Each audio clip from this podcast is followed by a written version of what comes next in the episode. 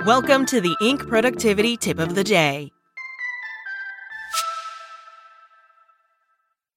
This podcast is sponsored by Ramp. Are you the decision maker in your company? Consider this. For the first time in decades, there's a better option for a corporate card and spend management platform. Meet Ramp, the only corporate card and spend management system designed to help you spend less money so you can make more. Most corporate credit cards offer points as incentives, but those points amount to less than their worth in real cash value. Ramp's business cards offer you cash back, real money in your pocket. Plus, you control who spends what with each vendor. And Ramp's software collects and verifies receipts automatically, which means you'll stop wasteful spending and close your books in hours instead of days. Businesses that use Ramp add up to 5% to their bottom line the first year.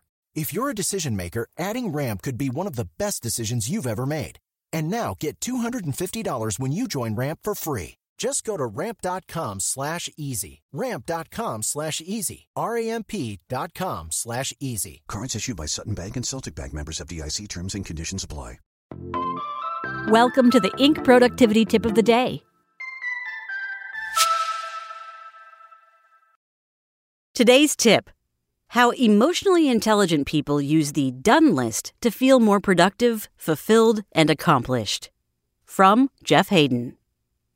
A few years ago, I tried to go inbox zero at the end of each day. Seemed like a cool idea. Nothing unopened or lingering, everything caught up. Turned out I could do it, but I didn't like doing it. Instead of feeling like I was getting ahead, I just felt like I had managed to fight my way back to neutral. The same is often true with to do lists. Start the day with 10 things you want to accomplish, and if you only accomplish 9, you feel like you fell behind. That's the problem with relative progress. And even if you do complete all 10 instead of celebrating, you may still feel like all you've done is fight your way back to neutral. The result is starting the morning in what Oliver Burkeman calls productivity debt, a mental deficit you work all day to pay off in the hope of reaching a zero balance before the day ends. Add it all up, and while your to do list may help keep you on track, it may not make you feel good about what you've accomplished or about yourself. Another approach? Try a done list. Start the day with a blank sheet of paper, and every time you accomplish something, add it to the list. If you like to add lots of small items to your to do list because you love checking things off, take the same approach with your done list. If you tend to stay big picture, that's cool too. That way, instead of hoping and sometimes failing to end the day at neutral, you get to start the day at neutral, which means everything you accomplish throughout the day adds to your productivity balance, which always feels great. But wait, there's more. As Burkeman writes, a done list isn't just a way to feel better about yourself. If you can give up the impossible quest to pay off your productivity debt and instead start thinking of each day as an opportunity to move a small but meaningful set of items over to your done list, you'll find yourself making better choices about what to focus on. And you'll make more progress on them too because you'll waste less time and energy being distracted by stress about all the other stuff you're unavoidably neglecting.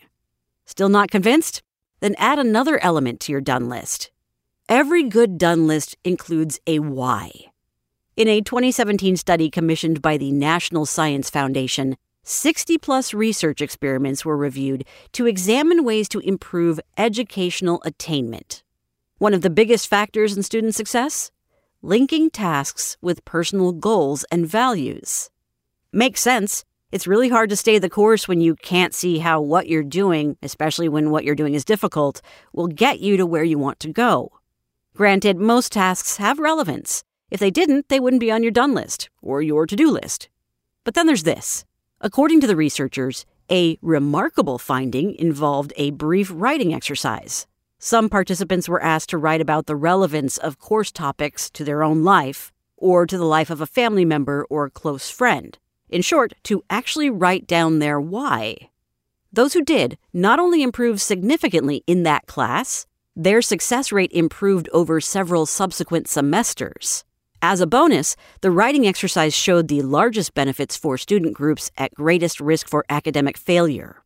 In short, the harder the task, or the less likely you are to think you can achieve it, and therefore are more likely to quit, the more taking a few seconds to actually write down your why can make. So include a why with each item you add to your done list. Write down why it was important. Write down how you or someone around you will benefit. Write down what you learned, what you gained. Write down the what and the why. Turn your done list into a why it was done list.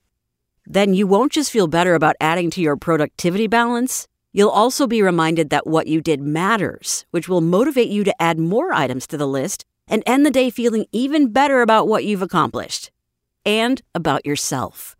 And that's an awesome win win. That's it from Inc. Check back weekday mornings at 6 a.m. Eastern for more tips. Spoken Layer. Ohio, ready for some quick mental health facts? Let's go. Nearly 2 million Ohioans live with a mental health condition.